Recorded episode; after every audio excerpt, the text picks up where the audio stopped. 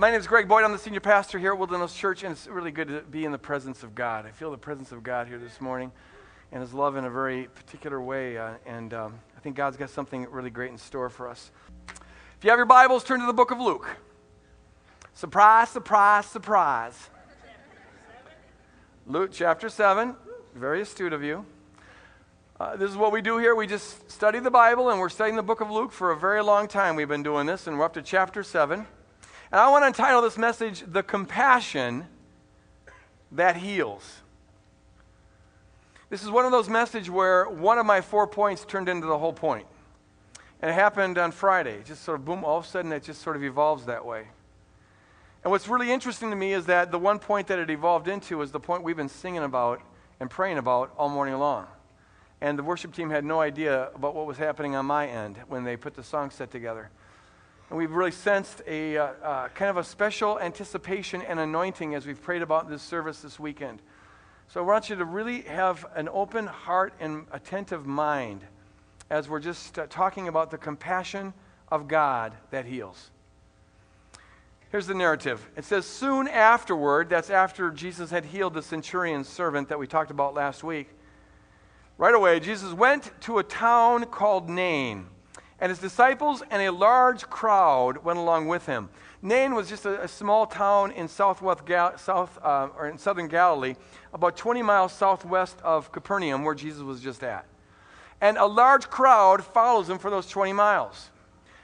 Luke had earlier said a large a crowd followed Jesus. Now he says a large crowd. So we get this impression that the more Jesus is ministering, the more people are coming around him.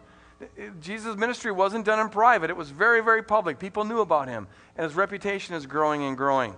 So Jesus, with this entourage, heads towards this small town in uh, southern Galilee. As he approached the town gate, where you enter the city, a dead person was being carried out, the only son of his mother, and she, it turns out, was a widow. In the ancient Jewish world, they had ceremonial laws about how far away grave sites had to be from the city. You couldn't bury a person in the city. Uh, laws about uh, a, a, distance had to be kept between uh, corpses and live people. So they're taking this corpse outside of the city into the graveyard. And Jesus is entering the city just as they're leaving the city. And that's what sets up this uh, beautiful encounter. A large crowd from the town was with this woman and that was very typical of small towns. The whole town mourned together with whoever was suffering this loss. And when the Lord saw this widow who had just lost her son, his heart went out to her. The word there is just the Greek word for compassion or intense compassion. His heart went out to her. And he said, Don't cry. Apparently, she was wailing. And then he went up and touched the bier they were carrying him on and the bearers stood still. So there's this woman weeping, crying, wailing. Uh, we know in the ancient world, uh, they usually buried the person the day that they died. Because in the Mediterranean climates, especially in the summertime, uh, people decompose rather quickly, so the burials had to be really quick. And so this woman's pain is fresh. This just happened to her. She's raw, if you will, raw with this kind of pain. Jesus sees this and his heart mourns for her. He has compassion towards her. his heart goes out to her. And, he, and so he, he interrupts the, the funeral procession and he touches the, the bier where the, uh, uh, the corpse is laid. That was just an open casket. And the funeral procession stops. Maybe one of the reasons it stopped is that there was a law that forbid, forbade that happening. You were never supposed to touch uh, the. Uh, the bier that a corpse was laid on. But Jesus, as we've seen repeatedly in the book of Luke, is perfectly willing to break social and religious taboos uh, if, uh, if it's done in the, in, in, the interest of love or in the interest of uh, humanizing people or furthering the kingdom. And so the whole processional stops. And they're staring at this guy who has got the audacity to interrupt this funeral. But Jesus says to the young man, He goes, Young man, I say to you, get up. He just speaks to the corpse. And the dead man, or the dead boy, sat up and began to talk. And Jesus gave him back to his mother. One of the ways you know that the, the, the, New Testament record is authentic is that they include historical details that are surprising, the kind of thing that a person wouldn't make up. And here's a surprising detail This kid comes to life, and the first thing he does, is he starts chattering. He starts chattering away. And maybe the kid was like that, you know, normally he was just a chatterbox. Maybe he died in the middle of a conversation. I don't know how it went. But he wakes up and he just starts yapping about, we don't know what the weather, you know, or what a cool experience that was, or, you know, I don't know what he was talking But he starts yapping. You wouldn't expect that. Uh, he's talking. And then apparently the people carrying, uh, carrying him put him on the ground, and then Jesus helps him out of the, the casket and tenderly re- reunites him, it says, reunites him with his mother, from whom he'd been separated uh, during this time of death.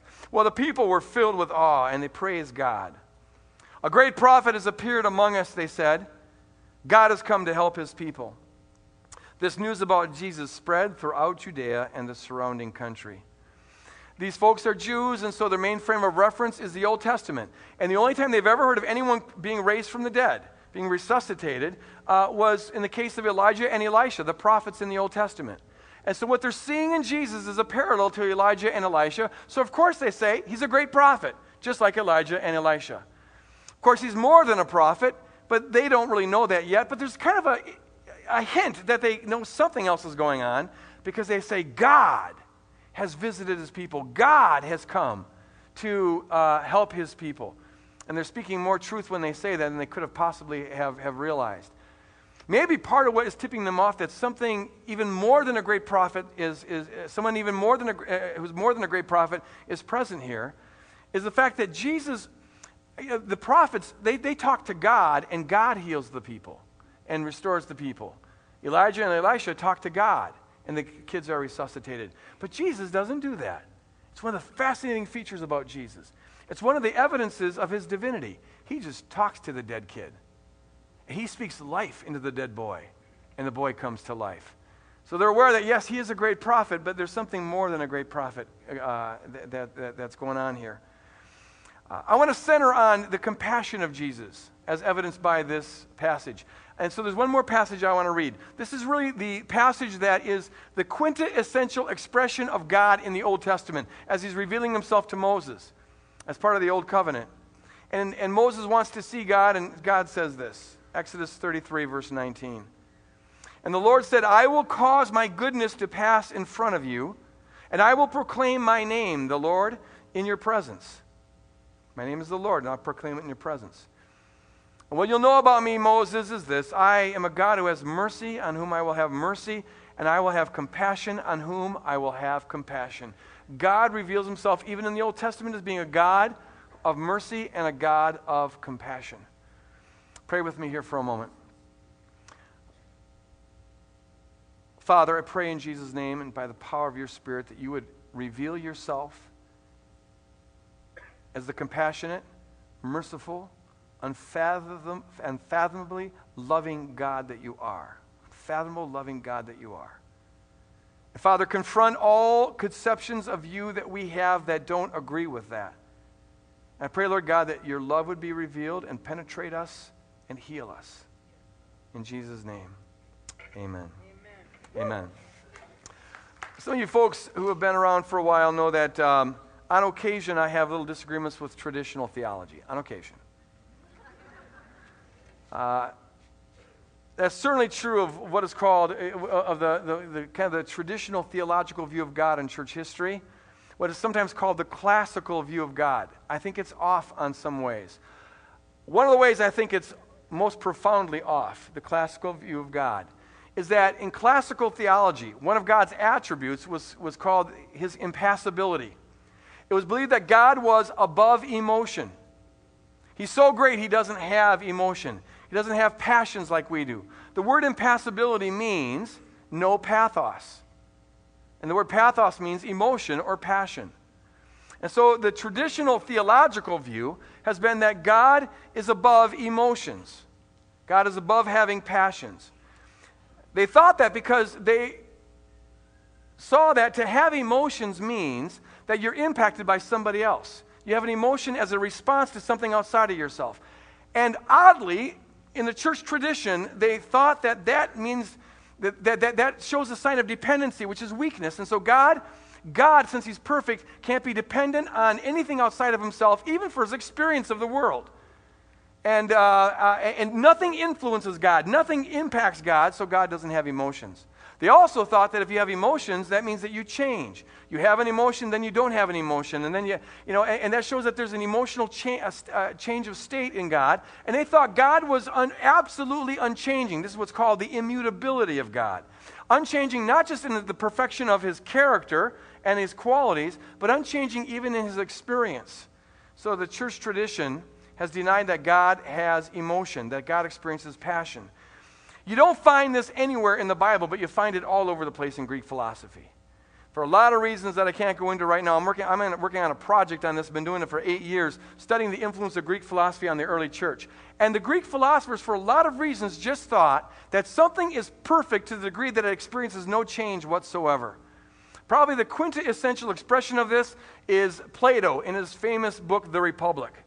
Plato says that that which is perfect cannot change at all. Because that which is perfect can't be improved because it's perfect. And that which is perfect can't be lessened because it's perfect. And all change, he argues, is either for the better or for the worse. And since the perfect can't be made better or, for, or worse, the perfect can never change.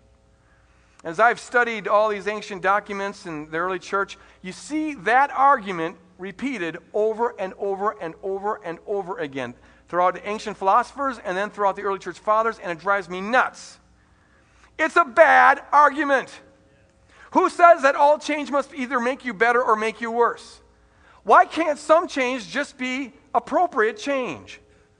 In fact, why can't some change, rather than being the negation of perfection, why can't some change be an expression of perfection? Let me give you an example.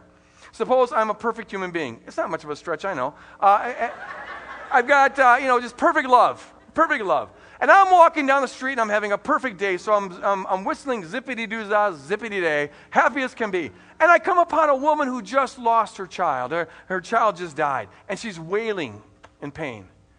Now, if I remain unchanged in my emotional state, are you still going to think I'm a perfect human being? Oh, this doesn't faze me at all. I'm just happy. Even that can't touch me. That's not a sign of perfection. That's a sign of being pathological uh, there's something seriously wrong with you if you're not impacted by this. If I'm a perfect human being and therefore have perfect love, my emotional state will be adjusted to her emotional state. I'll enter into her pain. What's going on with another human being is going to impact me to the degree that I am perfect. Precisely because I'm unchanging in my character, I will change in my experience to relate to this woman. I submit to you that God is absolutely unchanging in terms of his character. He doesn't get better or get worse or anything of the sort. But precisely because he's unchanging, his emotional state is adjusted to what is actually going on in the world. You read the Bible and you find a God who's anything but impassible.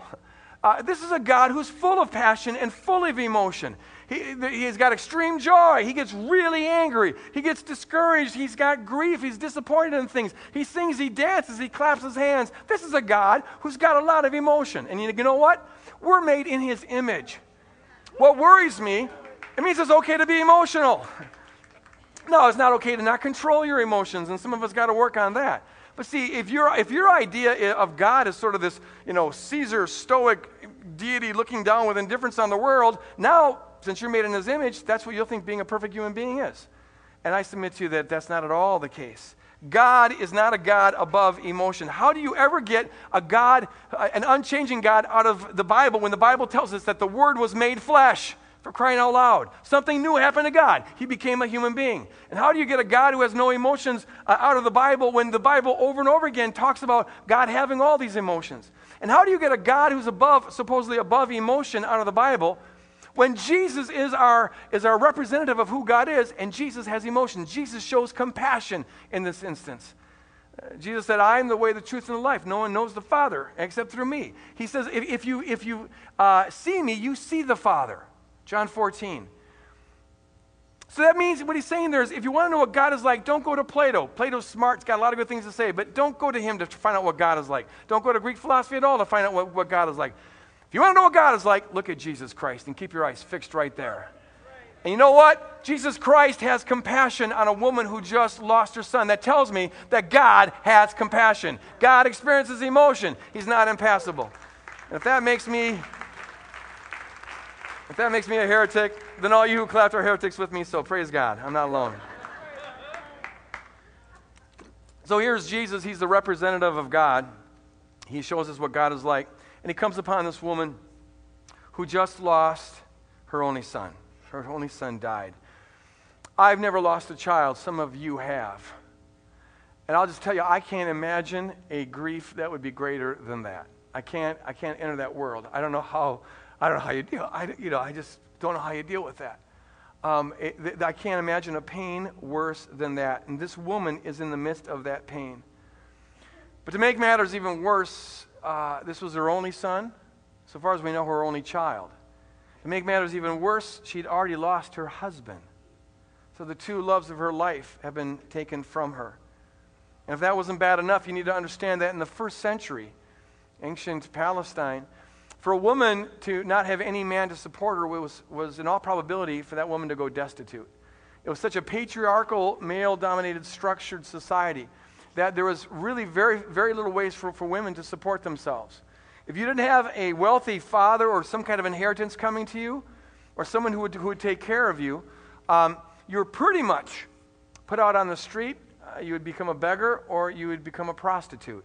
There's some jobs as servants you could get and spinsters and other things, but those were hard to come by, and usually you had to know somebody. So, in all probability, this woman is not only facing earth world shattering pain, but she's facing a future that is absolute destitute and being impoverished.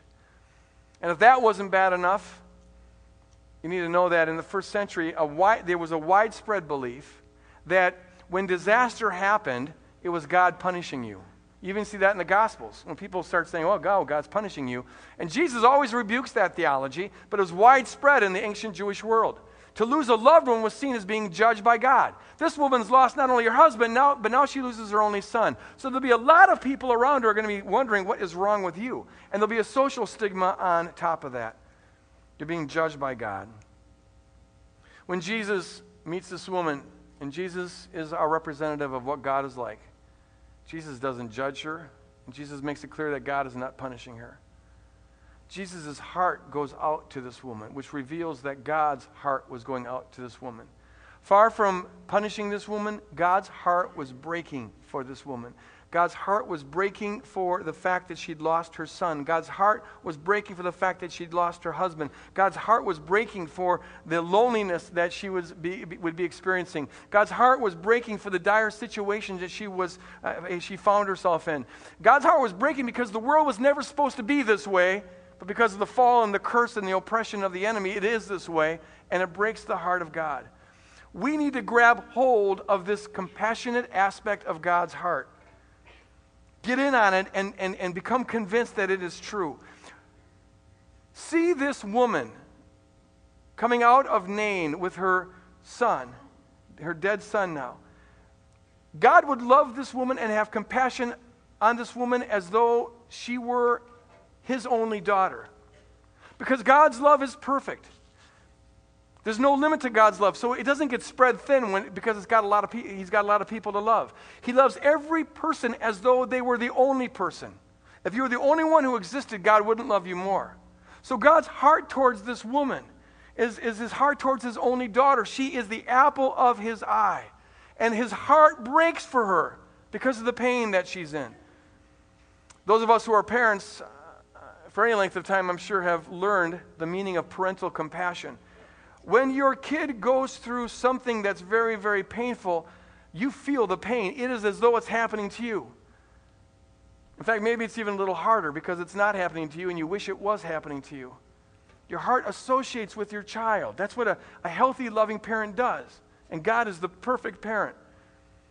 Several years ago, I know I mentioned this story several years ago, but my, my daughter and, uh, son in law uh, got this cute little dog, just the cutest little dog in the world, and they fell in love with this precious little puppy, and it was cute and playful. And for about six weeks or so, maybe two months, you know, they had the puppy and bonded with the puppy, and were just so close to this puppy and excited about this puppy. And then uh, the, the, the, the, puppy's jaw started sh- quivering in an odd way, and then the puppy began to have trouble walking. And we took it to the vet, and it had some disease. I forget what it was, but, but um, my wife and I were there with my daughter when the veterinarian came in and said, I'm sorry, you, your dog has to be put to sleep. And that was one brutal moment. my daughter just loved this dog, and she, her heart was breaking. And, and it, I, I, we love the dog, you know. It, it was such a cute dog, and now it's gonna, we have to put it down.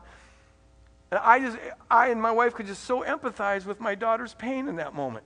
But in some ways, I think our pain might have been worse because not only were, were we mourning this dog, but we're mourning our daughter mourning the dog. And I would have given anything to make it my dog and not her dog. You see, I would enter into that. And I'm an imperfect parent. God is, God's parental love and compassion is infinitely better than mine. So I think God's heart was breaking for my daughter at that time. God, because He's perfect, because He's unchanging in His perfect character, His heart is impacted by what goes on in our life, the big things and the little things. He's on the inside of the pain. He's on the inside of the concerns. He's on the inside of the worry. He's on the inside, if this is what happens, He's on the inside of the, the nightmare. God has a parental heart for you, and that means His heart is perfectly compassionate. I, will tell you why this is such an important thing for me. I don't know, honestly, if I could be a believer if I didn't believe this about God. Um, I, I, became a Christian my senior year in high school, and then I lost my faith my first year in college. Uh, and then I started you know, trying to get it back for the next couple years. And it was a slow process. Obviously, it finally happened, but uh, right when I was beginning to reconsider Christianity because my life was so empty and I was in such despair, and I was just in my course of my thinking, thinking that you know, there's got to be a God. There has to be a God. And I was working through that whole thing. But one of the major obstacles I had to overcome to come back to faith was the problem of evil. There's a lot of issues, but a major one was the problem of evil.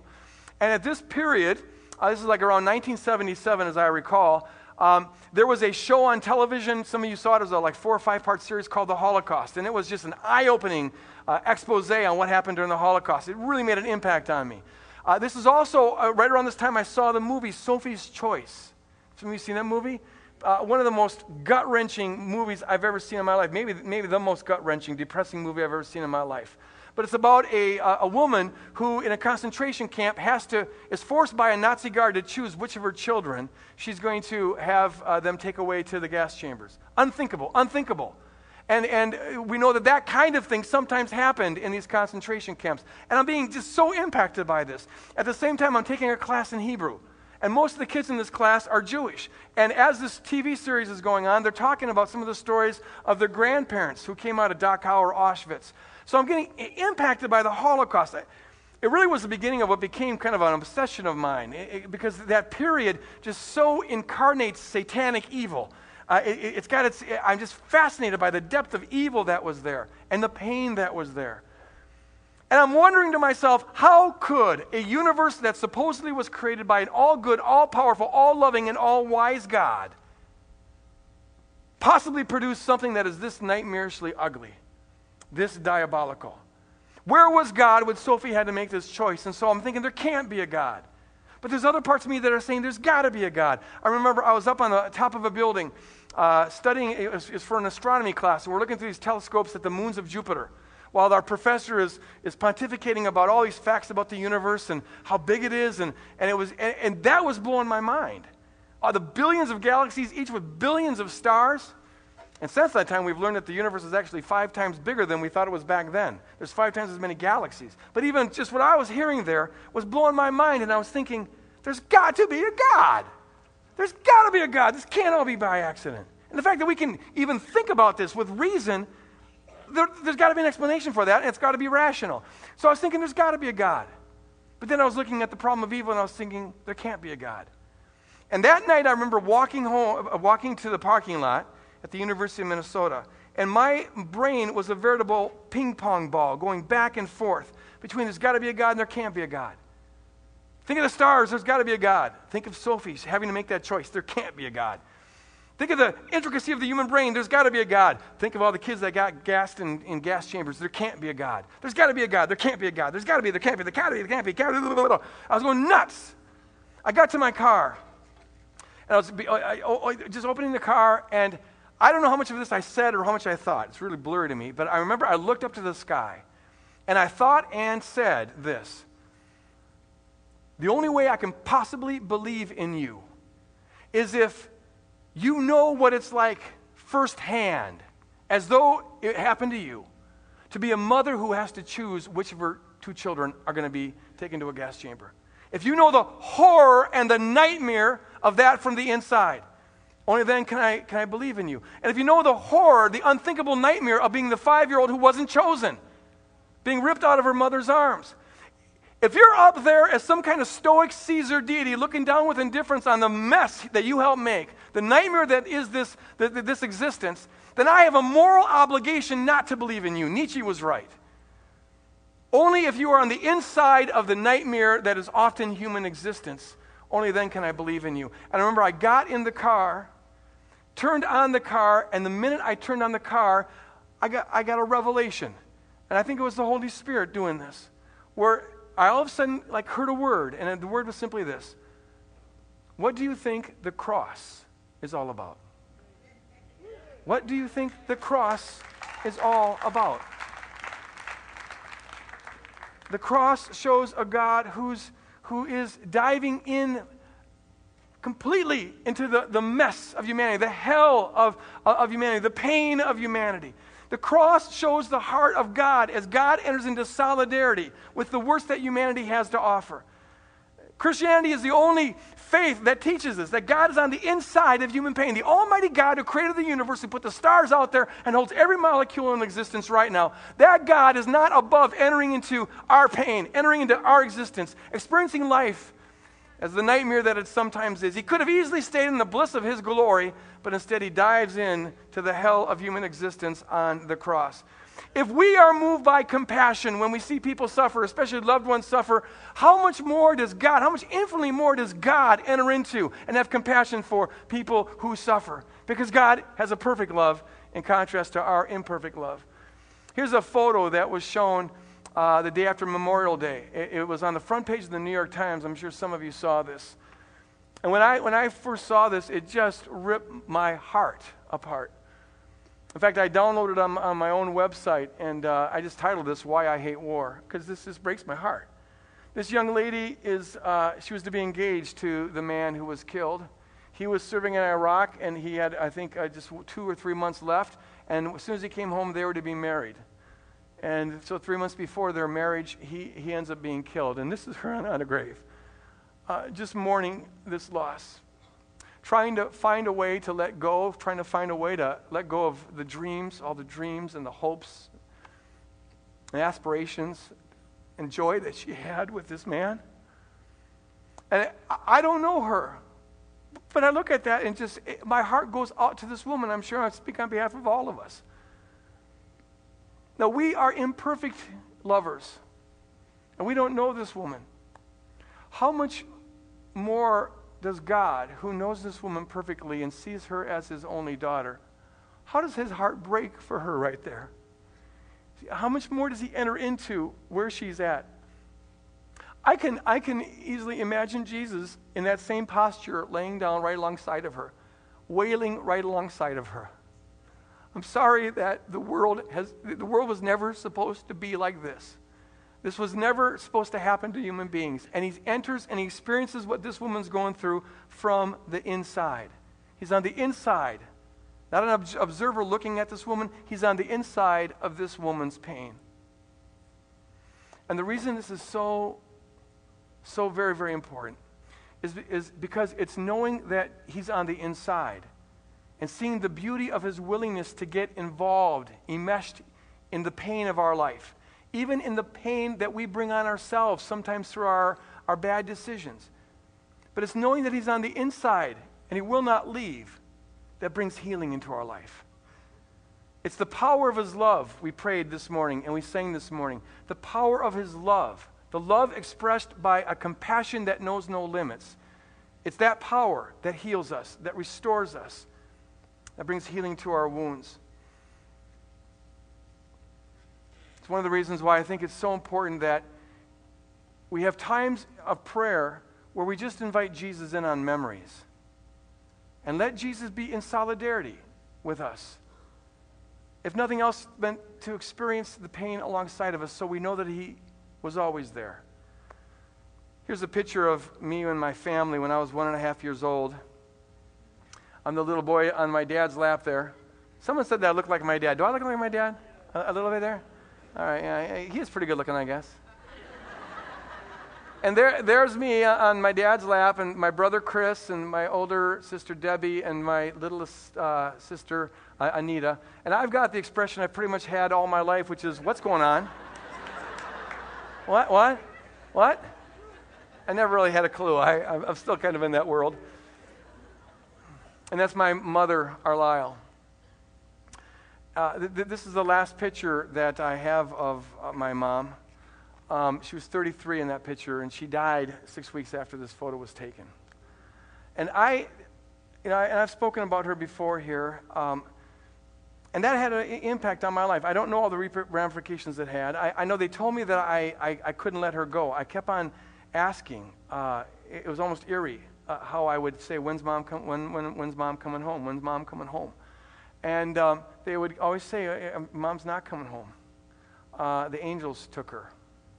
And, and I don't know if it's, if, it's wise to, to tell little kids that because I grew up with this weird thing about angels. I, it's like, I don't know if I like.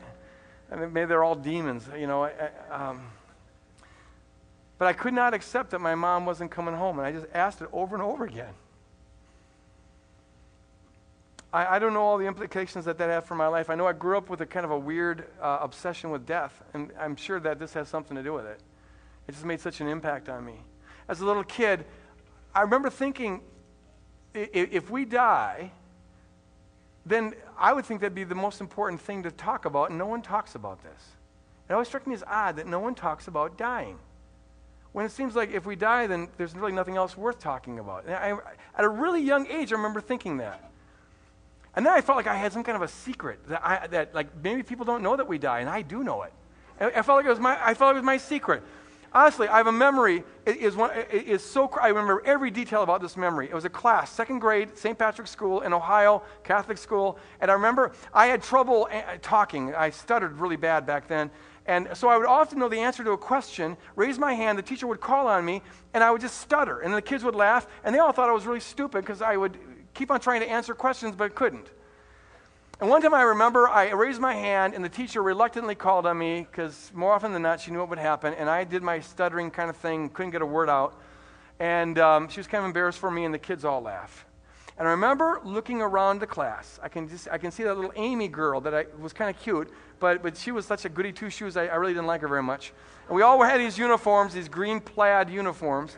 And I remember thinking to myself, you guys all think I'm stupid, but I know that you're all stupid because I know that we die. and therefore, this discussion doesn't really matter. I, I am so serious. Second grade. That's scary.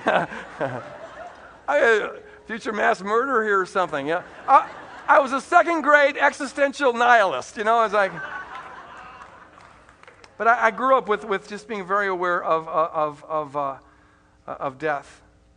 But see, now, now I have times where, and it's, it, it's, a, it's been an important part of my growth, where in times of prayer, I put on some music, darken the room, and I just see Jesus coming to that little Greg sitting on my dad's lap. And see him hold that little Greg. And sometimes see him cry over the pain that this little kid could not possibly process um, and mourn over the loss of, of uh, his mother and mourn over some of the implications that that will have in his life. Just to enter into the pain of that, because it set in motion a lot of things that really affected a lot of lives. And, and, and Jesus was there. He was there. He, he, he experienced what I, as a one and a half year old, was going through, as well the, the rest of my siblings, as well as my dad. Um, he knows what that's like from the inside. And I see Jesus, you know, promising that he'll always be there. He can't promise me that he'll always be able to prevent, keep me from harm. Because I'm 50 now, and I know that, that he, he can't make that promise. In a world where there's free agents, a lot of things can happen that aren't supposed to happen. But he does promise that he'll always be there. He always has been there. And he'll always be at work to bring healing, and he'll always be at work to bring good out of evil.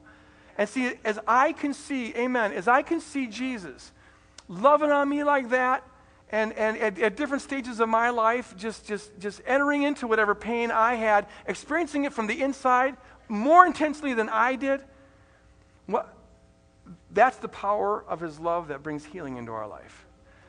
It collapses every suspicion I might have that maybe God really is a more of a Caesar stoic deity, just kind of gazing down at me from heaven. And see, it's a lot of times it's the trauma of those memories that causes us to draw the conclusion that I did that I'm all alone in this world. Ain't nobody looking out for me. And, and just to know that He was there on the inside of the pain brings healing into our life. He's, he's there, He's always been there on the inside. When you lost your child, he was there on the inside of that pain. He felt what you felt in a perfect form. When your dad abandoned you, he was on the inside of that event, on the inside of your pain in that moment. When your spouse left you, when you were told about the terminal illness that you've had to struggle with, he's on the inside of that pain, even on stuff that you brought on yourself when you blew your world apart because of your meth addiction, when you got pregnant and you shouldn't have got pregnant, and then you got an abortion and the psychological trauma that that happened. The devil will accuse you and condemn you, but you got to know that Jesus is on the inside of that pain, wanting to bring healing, wanting to bring restoration, wanting to turn even that to your advantage and the advantage of the kingdom. It's so healthy to just have a memory. Dare to go back. Sometimes it's hard because we block stuff out of our mind. But go back to a memory and then just introduce Jesus into the memory and let him show his outrageous, magnificent, unimprovable, unfathomable, beautiful compassion and love towards you as he enters into solidarity with you and bring healing into your life. Maybe there's a part of you that will, will wonder, am I just making this up? Oh, this is just me pretending.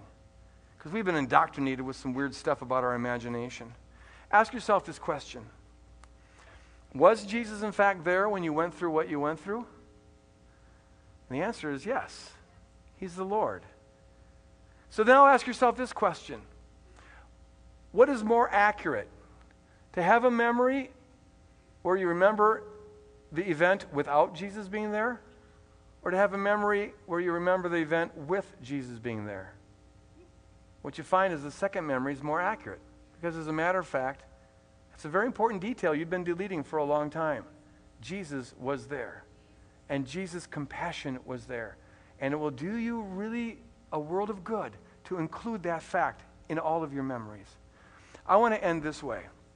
I'm going to encourage you to spend time on your own, just uh, inviting Jesus in, on having, having dates with Jesus where you invite him in to just show his beauty. But I want to do that for three minutes right now.